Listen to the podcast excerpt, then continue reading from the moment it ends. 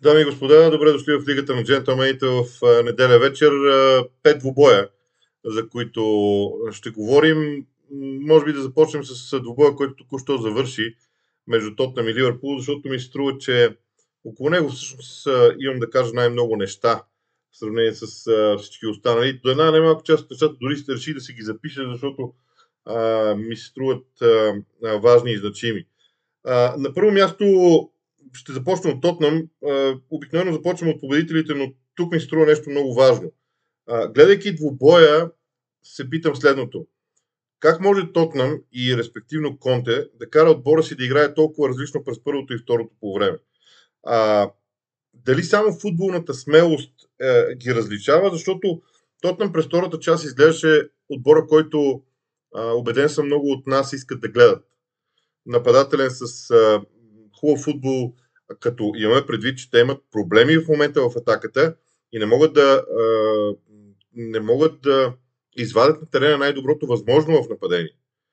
А, за мен това е голямата въпросителна около Антонио Конте и около цялата игра на, на състава, което просто не, не знам, аз не го разбирам. Признавам се, че не го разбирам. Има треньори, които така и не могат да, да, да осмисля какво точно се опитват да направят Понякога при Антонио Конте е така.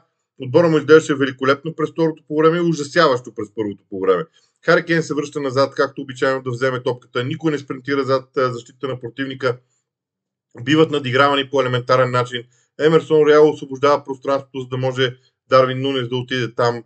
А, не се знае кога Емерсон Реал отива напред, а, за да го покрият, дали го покриват. Изобщо а, абсолютен хаос. И в същото това време, след почивката, един много различен Тотнам с много хубав футбол. За мен това е а, от, един от важните въпроси около Тотнам. Защо се случва това? Конте ли го изисква? Ако от Конте, то той задължително трябва да го промени, защото така шампион във Висшата лига няма да станеш а, с, с този тип футбол. А, а Тотнам има качествата.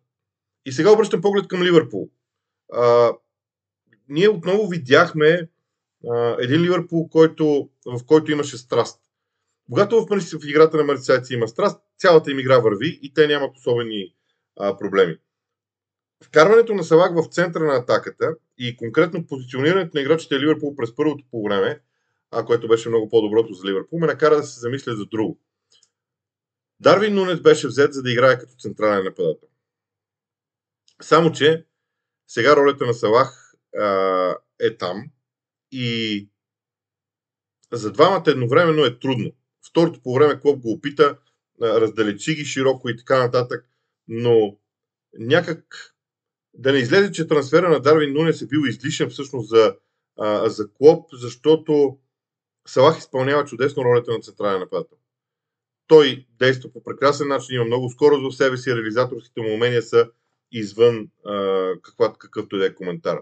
А решенията, които Дарвин Нунес взима когато топката е в краката му, пред и в наказателното поле, а, всъщност ме озадачават на моменти. В първото по време имаше една дозина ситуация, в които Дарвин Нунес а, може да вземе различни решения, които да са по-добрите. А, в един от головете на Ливърпул в момента не мога да възстановя, че беше втория. Той просто малко се забави. Реши, че няма да стреля, забави се, огледа се и взе точното решение да подаде на Салах. Във всички останали случаи прибързва, сякаш. Не знам дали го притиска липсата на голове и така нататък. А, Трент Александър Арнолд има огромен проблем в Ливърпул а, на пост десен бранител а, в момента. Той просто трябва да спре да играе според мен за малко, за да се успокои, защото а, грешките, които допуска, той е надиграва много лесно от противникови отбор. Тотнам се вече прицелил в а, зоната на Трент и в зоната на Андро Робърт а, на, и от ляво при Андри Робъртсън, но и ги атакуваше много, но, но през, през тренд пробиваха много лесно. Дори ако си спомните едно положение в дълбоко добавеното време, Ливърпул вече играеше с трима централни защитници. А, и атаката дойде от зоната на Трент Александър Арнолд, той стои по-напред по терена и гледа какво се случва. Не знам, а, и, ужасен матч отново за, за Трент Александър Арнолд. Но за мен има две неща, които са а, проблеми за Ливърпул. Едното е, че на тях им липсва физическа мощ чиста физическа мощ в центъра на терена. Това, което примерно Родри дава в Ман Сити, това, което Партей дава в Арсенал, те нямат такъв човек. Фабиньо не е точно такъв човек. Той е по-техничен играч. Тоест, Ливърпул се опитва да се промени, според мен, без да има абсолютно всички играчи необходими за тази нова промяна и на Клоп ще му бъде трудно. И за мен това е обяснението за този ярък дисбаланс в играта на Ливърпул през първото и второто по време, когато бяха надиграни. Ливърпул допуска твърде много удари към вратата си. Сега не съм ги броил а, в днешния ден а, като, а, като удари, а, но да, 14 удара за Тотнам има. 14 удара за спорите а, срещу 13 за Ливърпул. Това на мен лично ми се струва много. Може би, може би и да бъркам. Но останах с такова впечатление, че защита на Ливърпул твърде лесно позволява топката да стигне до, до там. Иначе много важно, много ключова победа за Мърси Сайци от гледна точка на а, амбициите им, защото в момента Ливърпул вече има 19 точки. Четвъртия Тотнам има 26, но с матч повече. Ливърпул е обратно и то много реално в битката за топ 4. Вярно е, че пред тях са и Челси, и Брайтън, и Ман Юнайтед, и Тотнам, а, и Нюкасъл, но според, защото според мен Ман Сити е, е далеч вече. А, може би при Арсенал, Ливърпул може да се надява при Арсенал да има някаква голяма криза, а, но Ливърпул е обратно в битката за, а, за топ 4. Другия двубой, на който мимоходом искам да обърна внимание, е двубой между Уест Хем и Кристал Палас. Аз имах възможност да го коментирам, макар и на запис. И това, което матчът бе спечелен от Кристал Палас с гол в добавеното време дълбоко с а, немалка доза късмет. Но Кристал Палас, беше проактивният отбор. В днешния ден сякаш отборите, които имаха желанието да бъдат активни, да доминират на терена, владеейки топката, разигравайки топката, сякаш имаха повече успех. Палас държеше топката повече, атакуваше повече. При Вест имаше една пасивно. Сега дали е умора, може да, беше, да бъде умора. А, Хил Антонио се появи на терена. Той даде доста повече енергия на състава. Скамака отново се провали а, през първото по време без мен на почивката от а, Девид Мойс. А, и, и освен всичко друго, Уест Хем поведе в резултат и допусна пълен обрат срещу Кристал Палас. За мен Палас беше по-добрият отбор като поведение на игрището. Тези млади момчета, които Виара вкарва в състава и кара да се опитват да разиграват, имат още много да учат. Палас е много далеч от това да стане идеален отбор. Но това, че те се опитват да са проактивни отбор на терена, владеейки топката, разигравайки и атакувайки, е нещо, което днес а, съдбата а, реши, че ще им даде допълнителен бонус с този, може би дори да го нарека случайен гол в края. Така, другите мачове са много важни обаче. Нюкасъл продължава да а, изумява с а, отбелязани голове. А, нападението на свраките вече има 28 отбелязани гола. Повече от Тотнам.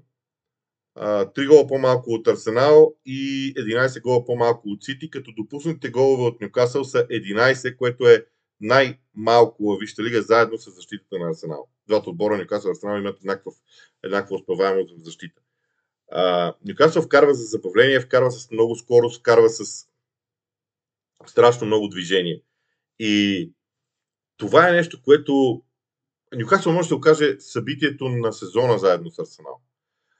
Двама менеджери, Еди Хал и Мика Артета, наистина правят страхотни неща, но да се съсредоточи за сега върху Еди Хал. Вижте, Нюкасъл е много опасен в момента по една причина. Това е отбор, който е бил ужасно, преживяваш много тежки години наред. И сега изведнъж е отбор, който вярва в себе си. За тях няма спиране. В момента, ако Нюкасъл играе срещу Арсенал и Ман Сити, няма да има притеснение. Те просто летят. Това самочувствие, което генерират в играта си, е уникално за тях и струва ми се, че ако продължават да, и ако запазят този модел на, на игра, ще са страхотни. Поведоха в, в началото Алмирон, Крис Уд, Джоуи Ук. Това, са, това вече са... Крис Уд, примерно, вкарва гол, появява се като титуляр. За мен Нюкасъл е абсолютно неизвестно. Не мога да, не мога да проумея как Еди Хал постигна това. Но го направи. И сега отбора му си вярва и може да стигне далеч. Следващия матч ми е много интересен за първенство. Имам предвид, мисля, че е с Челси на Сейнт Джеймс Парк преди а, световното първенство. Стигам до двубоя между Астън Вила и Манчестър Юнайтед.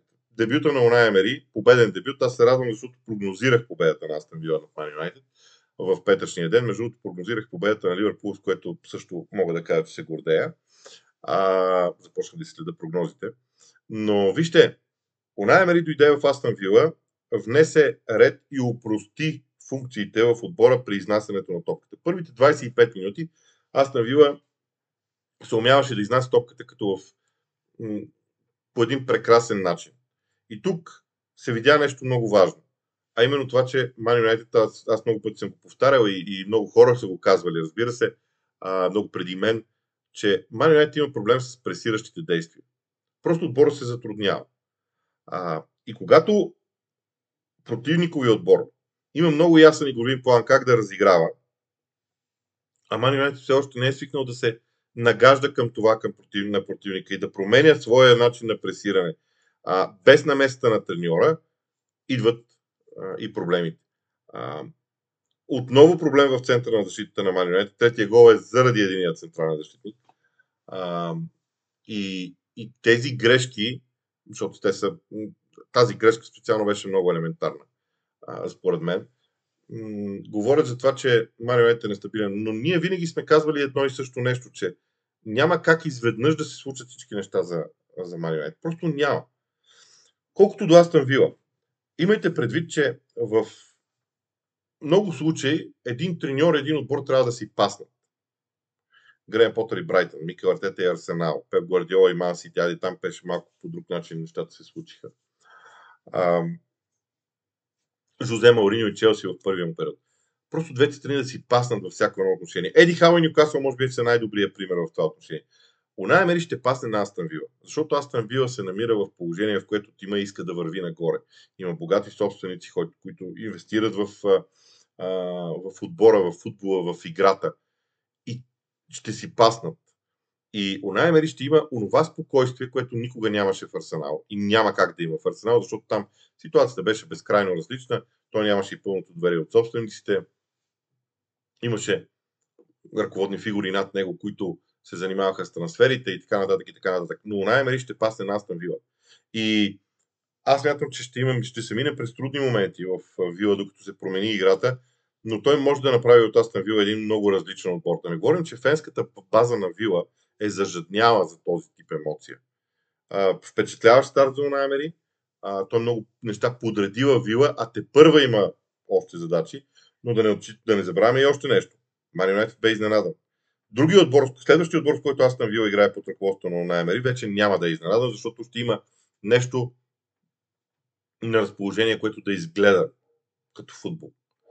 Следващия мач на Астан Вила е наистина от изключително значение. И завършвам с дербито на, на Лондон между а, Арсенал и между Челси и Арсенал. Сега, откъде да почна? Може би да започна от това, че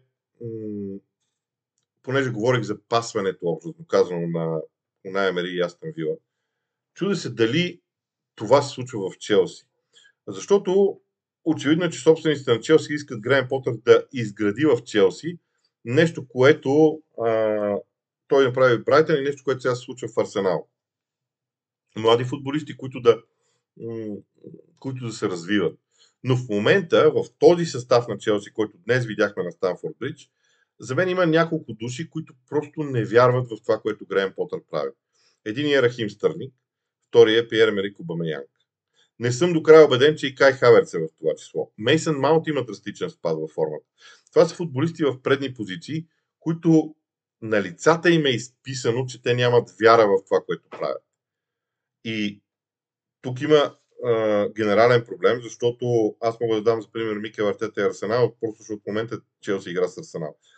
Микел Артета пое огромен риск, като изгони Обамеяк, остави договора на Лаказет да изтече до край, т.е. формално го освободи. Изчака тези промени. Те бяха болезнени, защото много хора се съмняваха дали това м- са правилните решения. Дали в Челси ще имат силите за това? Защото промяна е необходима.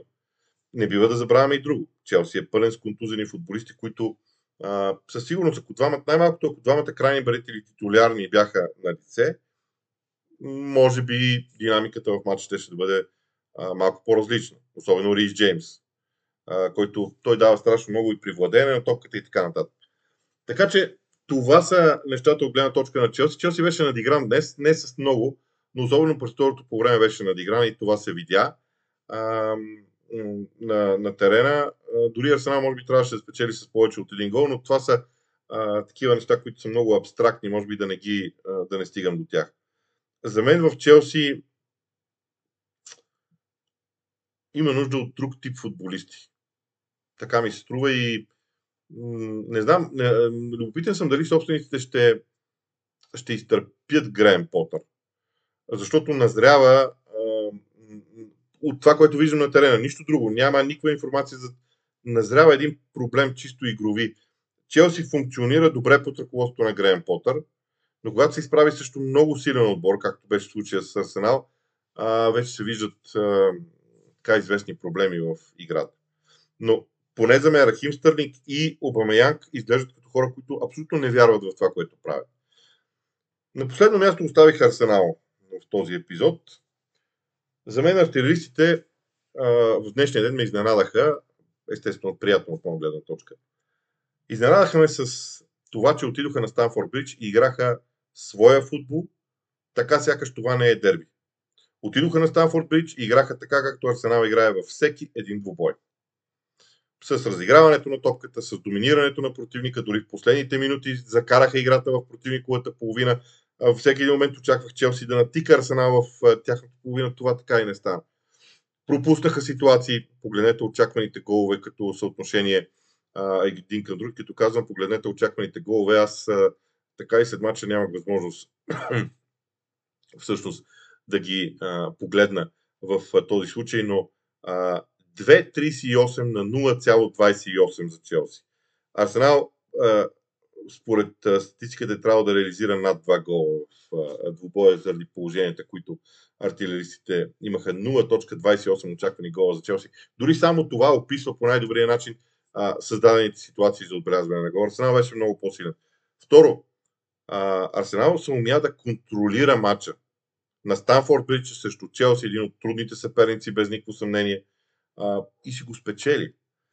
Арсенал игра с централни защити, които бяха много близо до а, централната линия. Не се страхуваха от ситуации един на един. А, и Салиба, и а, Габриел Магаляеш. А, имаше футболисти, които влязоха като смени. Арсенал направи три промени, те бяха дефанзивни. А, ще отделя само малко внимание на Габриел Жезус, защото много се говори за това, че той не е вкарвал голове. Ами, днешния му двубой. А, някъде съм, извадил, съм си извадил графика, а, мисля във вторник в ток-шоуто да я пусна, а, за докосванията на Габриел Жезус до топката. А, просто не знам източника и трябва да го цитирам задължително. Ами, той беше най-активният футболист на Арсенал в матча. Ами, няма нужда да вкарва голове, ако всеки път играе по този начин. Ако той започне да вкарва голове, Арсенал драстично ще качи успеваемостта си в предни позиции. А, другото, което много ме впечатли в Арсенал е самочувствието. Самочувствието, което блика от футболистите на терена. Имаше един момент вече в. А, беше през първото по време, когато Челси ги притисна и имаше едно разиграване с плано докосване пред наказателното поле. Наистина фантастично изнесоха топката. Това е Арсенал, който феновете обичат да гледат. Дали Арсенал ще стане шампион или не, защото този въпрос нон-стоп и нон-стоп и нон-стоп се задава, няма голямо значение. А, да, окей, ако спечели шампионска титла, има голямо значение, съгласен съм. Но идеята е, че пътя е важен, не крайната цел. Пътя е важен, защото Арсенал играе много модерен футбол. А, Арсенал играе приятен за наблюдаване футбол. Сега, следващата цел на Артета е тези футболисти, които има на разположение да ги тренира, да станат още по-добри и да привличат други. Но пътя вече е ясен и има единомислие в това отношение вътре в а, самия клуб. Много така изключително важна победа. Ако Арсенал завърши преди световното първенство на първото място в класирането, това ще бъде страхотен успех за артилеристите, независимо от това какво стане в края на сезона. Защото, спомнете си, аз завърших коментара си с това. По време на предсезонната подготовка Арсенал играше страхотен футбол и всички казвахме, ама това са контролни матчове. Започна сезона и в един момент аз видях качеството на футбола, който Арсенал играе. Тогава другите казаха, ама това са само първите мачове, нека да видим 10 мача. Минаха 10 мача, Арсенал стоеше на върха в класирането, играеше, продължаваше да играе качествен футбол. Ама трябва да минат тестовете с е, гостуване на топ отбори и така нататък и така нататък. Арсенал ги минава. Арсенал е на първо място след 13 мача. Това е една трета от сезона. Време е вече да приемам, че Арсенал е претендент за титлата. Може да не успее да я спечели. Това е моята прогноза, че няма да успее да я спечели. Но Арсенал е на много различно ниво спрямо миналия сезон. Това е всичко, което исках да ви кажа в неделния ден. Престои ни вълнуваща седмица с английския футбол. Още и след това започваме да говорим за световното паренство. Не забравяйте и всичко това.